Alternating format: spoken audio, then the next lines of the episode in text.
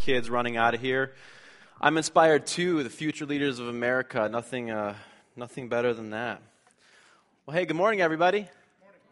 Like it. Energy. Welcome to Covenant Church. I want to take a moment to welcome all of our visitors, all of our guests. I'm so glad that you're here. Wherever you are in your spiritual journey, if you've been walking with Jesus for decades upon decades upon decades, or if you're just new to this whole Christianity thing, I want to take the time to welcome you. I'm so glad that you're here, and I hope you feel a part of this great community. My name is Ben Espinoza. I serve on staff here at Covenant Church, and I hope each and every one of you had a great New Year's Eve, New Year's Day celebration. I love this time of the year, the very beginning of the year, because there's always this sense of a new beginning, a second chance. If the previous year, if 2014 didn't go so well, or if you didn't accomplish everything that you wanted to, or if you failed miserably in keeping all of your New Year's resolutions last year, this is the time to start afresh. And inevitably, most of you are going to come out with a lot of New Year's resolutions. How many of you have New Year's resolutions? A lot of driven, ambitious people here. I want to take a moment to thank Craig Dixon for his message last week about how our ultimate New Year's resolution should be more and more like Jesus. That was a powerful message. And Craig, I hope you don't mind if I steal your introduction a little bit. Is that all right with you? Good, thank you so much. Well, hey, I did a little bit of research, speaking of New Year's resolutions, on New Year's resolutions here in the United States. And I came up with a list of all of the most popular New Year's resolutions here in the United States. And I got it from our government's website, so you know it's accurate and reliable. Here are a bunch of New Year's resolutions, the most popular. Lose weight, volunteer to help others, quit smoking, always a good one, get a better education, get a better job, save money, get fit, eat healthy food, manage stress, manage debt, take a trip, reduce, reuse, recycle, and drink less alcohol. Now, all these New Year's resolutions are very, very good. They're aimed at improving your health, your quality of life, how you feel, how you look, how you actually live your life.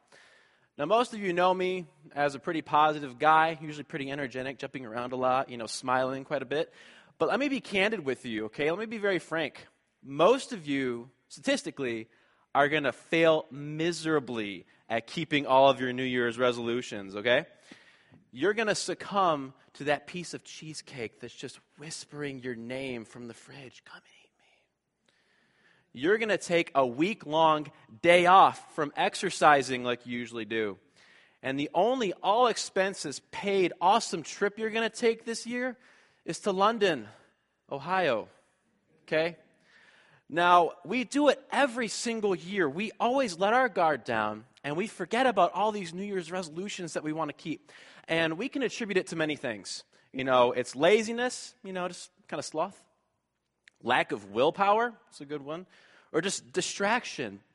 But I think there's a couple reasons that we always fail miserably. I think two main reasons. I think number one is because we're always trying to modify a behavior without chipping away at our hearts, the internal motivator of New Year's resolutions. And number two, I think it's because almost always we go about New Year's resolutions individually, alone, without community.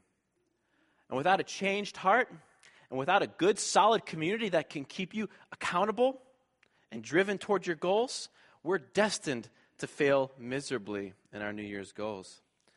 So this morning, what I want to do with you is just dream a little bit about some New Year's resolutions for our church. And in doing so, I want to lay out a vision that is rooted in the pages of Scripture.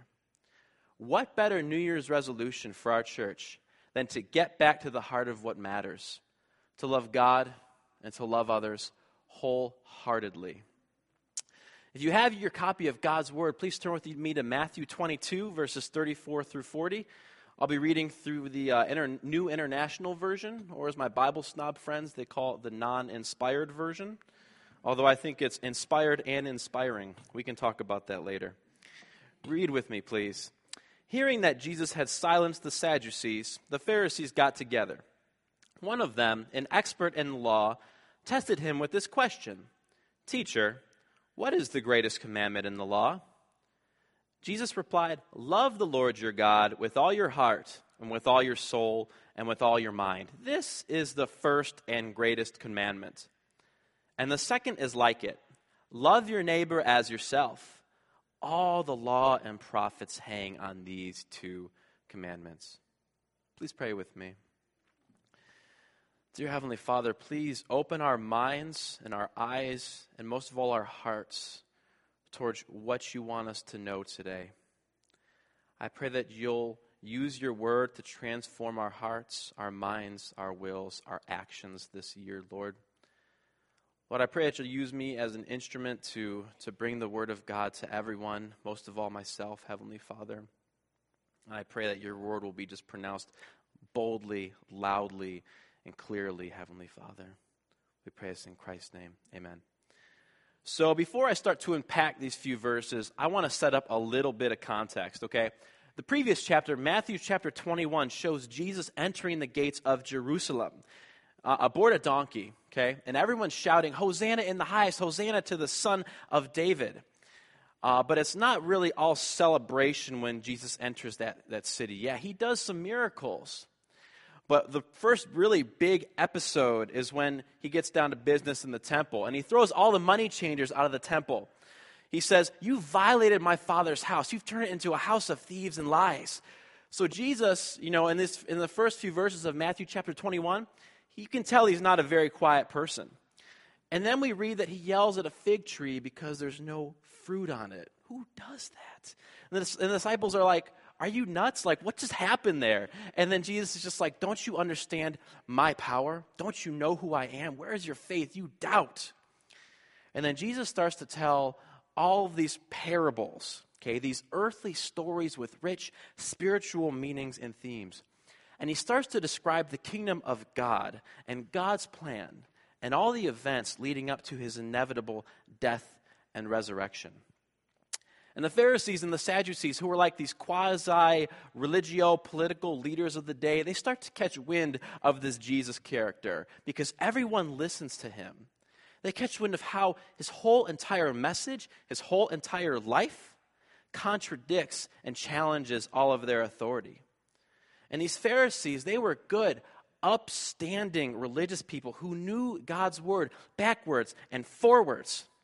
And they start to conspire together. How can we get rid of this Jesus guy because he's stealing all of our thunder?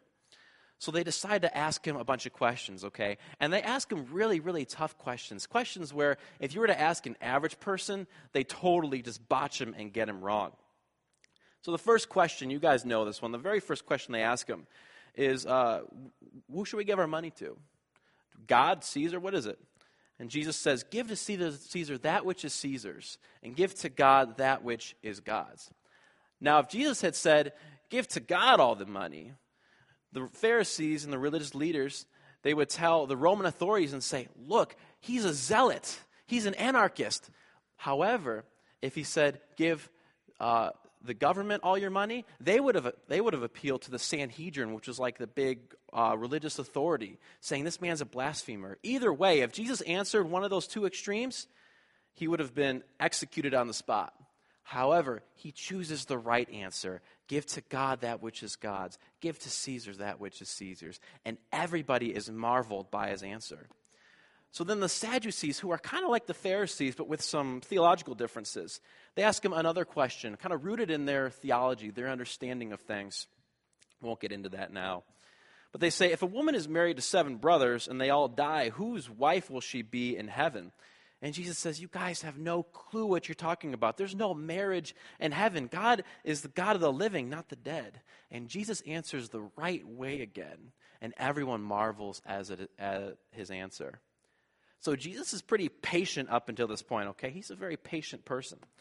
The Pharisees realize that Jesus totally shut up those Sadducees, okay? And they ask him, so, what's the greatest commandment? And the Pharisee asking this is most likely an expert in the law or basically like an Old Testament scholar.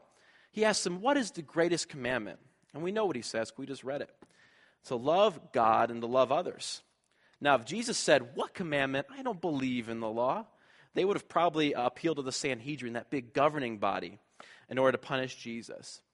Now, that sets up some pretty good context there, I think. But I think we need to read ahead okay, to really see the magnitude of these passages of Scripture. Jesus is pretty patient with these religious leaders who are out for blood. Yes, Jesus can get angry. Yes, he can get passionate. But he's perfectly patient with them. So Jesus turns around while they're all still there, and he asks them a question. Look with me at verses 41 through 45. When they're all gathered together, Jesus says, "What do you think about the Messiah? Whose son is he?" "Well, the son of David," they replied. He said to them, "How is it then that David, speaking by the Spirit, calls him Lord?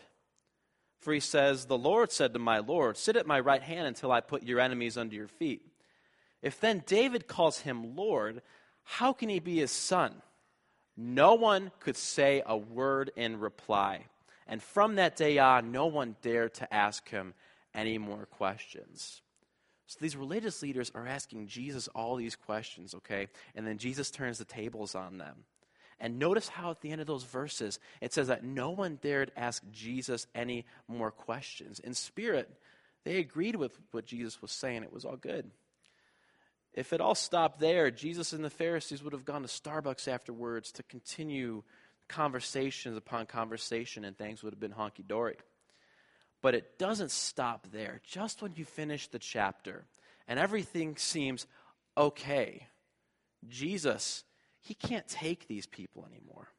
If you look at the next chapter, chapter 23, he totally rips them out for everything that they wore, their entire belief system, the way that they conducted business. Look at those harsh words. I'm going to read some excerpts that I think are my favorite throughout this passage. It says, "The teachers of the law and the Pharisees sit in Moses' seat, so you must be careful to do everything they tell you. But do not do what they do, for they do not practice what they preach. Woe to you, teachers of the law and Pharisees, you hypocrites! You shut the door of the kingdom of heaven in people's faces. You yourselves do not enter, nor will you let those who are enter who are trying to. You travel over land and sea to win a single convert, and when you've succeeded, you make him twice the son of hell as you are. You give a tenth of your spices, mint and dill and cumin. But you have neglected the more important matters of the law, justice, mercy, faithfulness. You should have practiced the latter without neglecting the former. You clean the outside of the cup and the dish, but inside you're full of greed and self-indulgence. Blind Pharisee, first clean out the inside of the cup and the dish, and then you also will be clean. You are like whitewashed tombs which look beautiful on the outside, but on the inside are full of dead men's bones, everything unclean. In the same way, outside you appear to people as righteous, but on the inside you are full of hypocrisy and wickedness." And he calls them a brood of vipers, snakes. And he scorns these religious leaders for so many things, focusing on the tiny matters of the law while neglecting the biggest things, possessing hearts that are totally far from God, getting in the way of God's work, and being evil, despicable hypocrites. Now let's get back to our verses, Matthew 22, verses 34 through 40. When the Pharisee asks Jesus what the greatest commandment is, Jesus says, "Love the Lord your God with all your heart and with all your soul, with all your mind." And like I said, this particular Pharisee was an expert. He probably had a PhD in Old Testament. And his mind probably wandered back to Deuteronomy 6, 4 through 10. If you have your copy of God's Word or just your Bible app or whatever, turn with me there real quick. It says this, "Hear, O Israel, the Lord our God, the Lord is one. Love the Lord your God with all your heart, with all your soul, and with all your strength." And that's the part that Jesus quotes. It says that these commandments that I give you today are to be on your hearts. Impress them on your children. Talk about them when you sit at home and when you walk along the road, when you lie down and when you get up. Tie them as symbols on your hands and bind them on your forehead. Write them on the door frames of your houses and on your gates. Now, to contextualize that set of verses there, Moses has just gone through a big summary of all the commandments that God handed him at Mount Sinai. He basically says that if you keep these commandments, you will have life and life abundant. Moses tells the Israelites, the children of God, that if they truly love the Lord their God, they will impress these commandments upon their hearts and keep them at the forefront of their minds. Now, the sin of the Pharisees, what Jesus gets after them for, is because they paid lip service to these few verses without actually understanding the spirit of it, what they were all about. They went to great efforts to impress these commandments on their kids and talk about them and practice them. But they forgot that one key verse, verse 6. These commandments that I give you today are to be on your hearts. The Israelites were to write these commandments right here. And in refusing to do so, the Pharisees violated the whole heart of the Old Testament law. I think the big problem with these religious leaders are all big problems that humans throughout the millennia have faced. We as humans, we love to overcomplexify things. We say we love simplicity, but we really don't. It always needs to be more complex. It can't be that simple.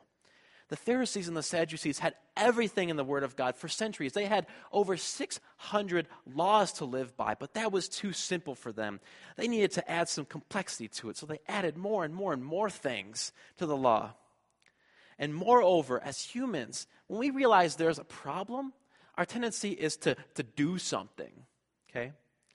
If you have a problem gorging yourself on pretzels, okay, you're going to try and stop gorging yourself on pretzels and just go cold turkey without asking yourself, what's the deeper issue here?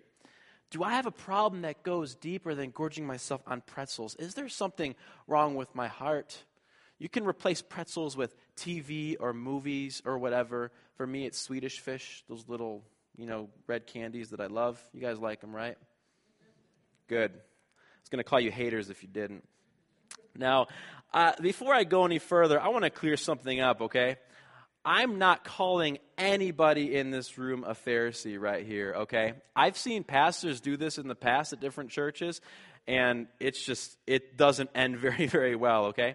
If anything, people in this church, you guys are the anti-Pharisees. I've heard stories, okay?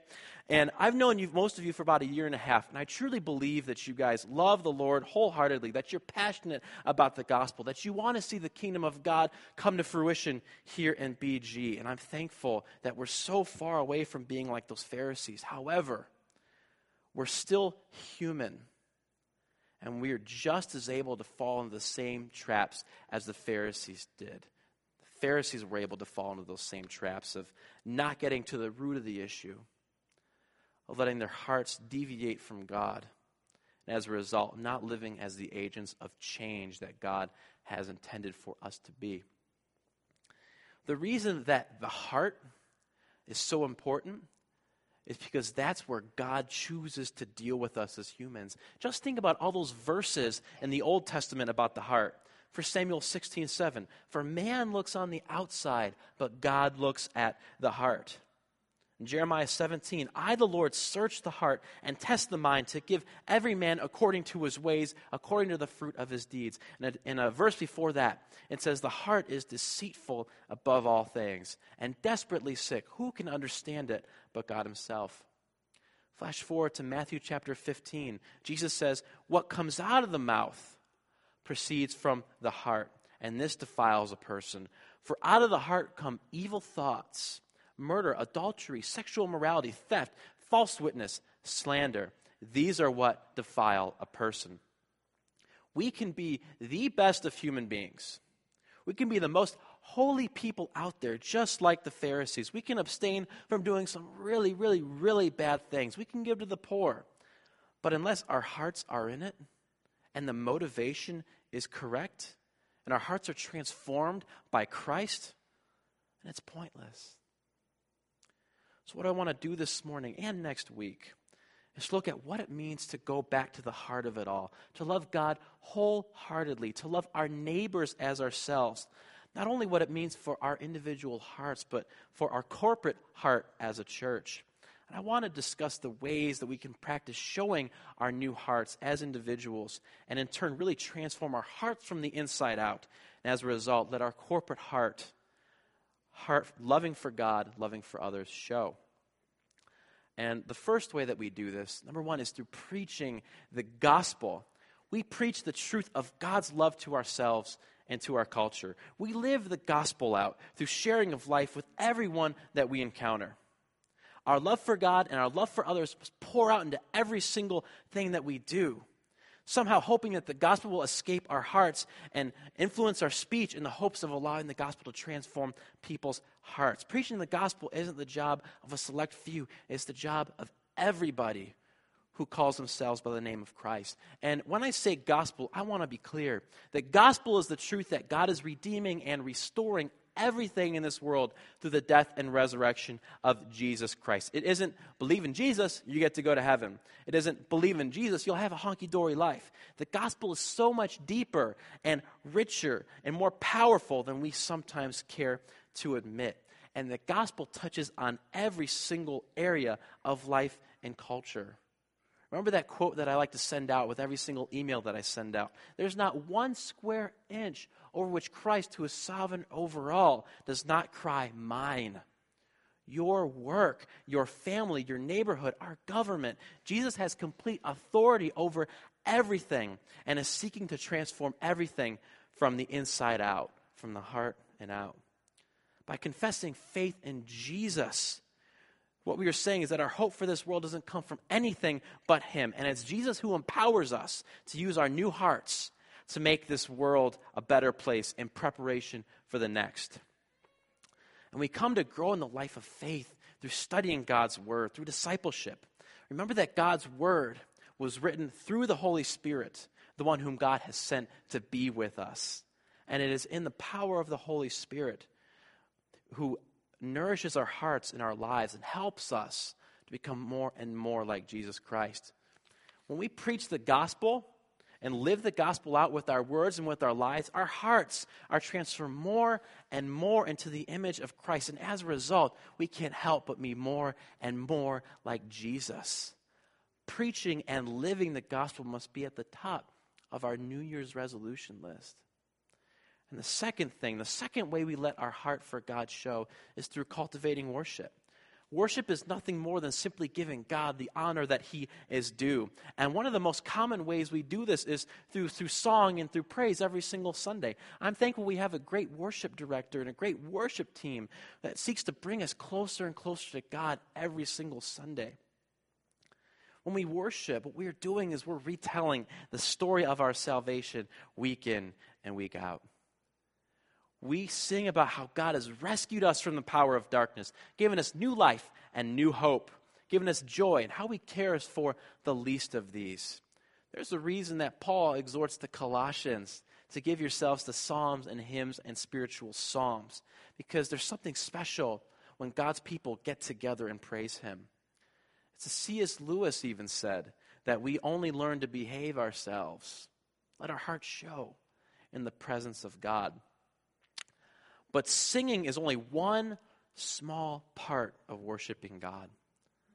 We worship when we point people toward Jesus Christ as the only source of eternal life. By bringing him the honor and the glory that he is due, people see that we're a different kind of people, not driven by things of this world, but driven by a God who loves and cares about us from the inside out. The more we pray and express our heartfelt devotion toward God throughout the week, we become shaped more and more into the image of Christ, and our hearts, our new hearts, are made new day after day after day. Jack Hayford, the great Pentecostal preacher, once said, worship changes the worshiper into the image of the one worshipped. So these practices of preaching the gospel and worshiping are not only things that we do to bring honor and glory to God, but it also transforms us from the inside out, from our hearts on out. The more we preach the gospel to ourselves and to others, the more our heart sinks up and attunes itself to the rhythms of how God is moving in the world. The more we worship, the more we're reminded that we worship an awesome God who wants the best for us, who's compassionate, slow to anger, kind, just, merciful. The more we worship, the more our hearts are renewed. Now, both preaching and worship, these are things that we do on Sunday. We love to go to church. We love to hear a great sermon. We love to hear great worship music. But the rest of the week, we often live our life with our physical and figurative hands at our sides instead of up here giving God the honor and praise that he's due. I pray that as we resolve to renew our hearts in 2015, that we genuinely let our heart for God show in everything we do during the week. Amen? Imagine that as a church, we resolve to preach the gospel, tell the story of Jesus with our lives, and seek to worship him on Sundays and the rest of the week. What kind of magic can happen? What kind of awesome things can happen? The kind of church that we can be, the kind of people that we can be, the kind of things that we could do. Imagine if individually we resolve to let our love for God show in these acts of preaching the gospel and cultivating worship in our lives. Imagine how transformed our town will become if we showed our passion for the one true God. Imagine how our hearts would be changed if we devoted ourselves to these things. And imagine how present the gospel would be right here in Bowling Green. There's a simple truth here. And the truth is this, that resolution is only one letter away from revolution. It doesn't take much. Great movements start very small, like a little spark of fire that can catch everything aflame. I think it was the great theologian John Wesley that said, "Catch yourself on fire with enthusiasm, and people will come from miles to watch you burn." But any revolution starts with your transformed heart. It begins with confessing that Jesus Christ is Lord and submitting to his will for your life. It begins with accepting him not only as your Savior, but as your Lord, the person that rules over you.